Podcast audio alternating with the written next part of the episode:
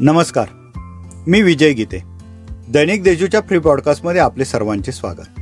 आठवडाभराच्या विश्रांतीनंतर पावसाने नाशिक शहरासह जिल्ह्याच्या पूर्व भागात हजेरी लावत पुन्हा जोरदार तडाखा दिला.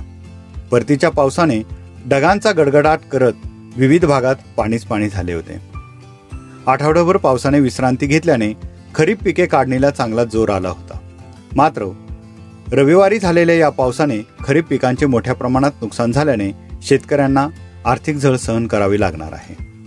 निमाच्या विश्वस्त निवडीसाठी मुहूर्त लागत नसल्याने उद्योजक त्रस्त असून ही निवड लवकरात लवकर व्हावी अशी मागणी उद्योजकांकडून होत आहे.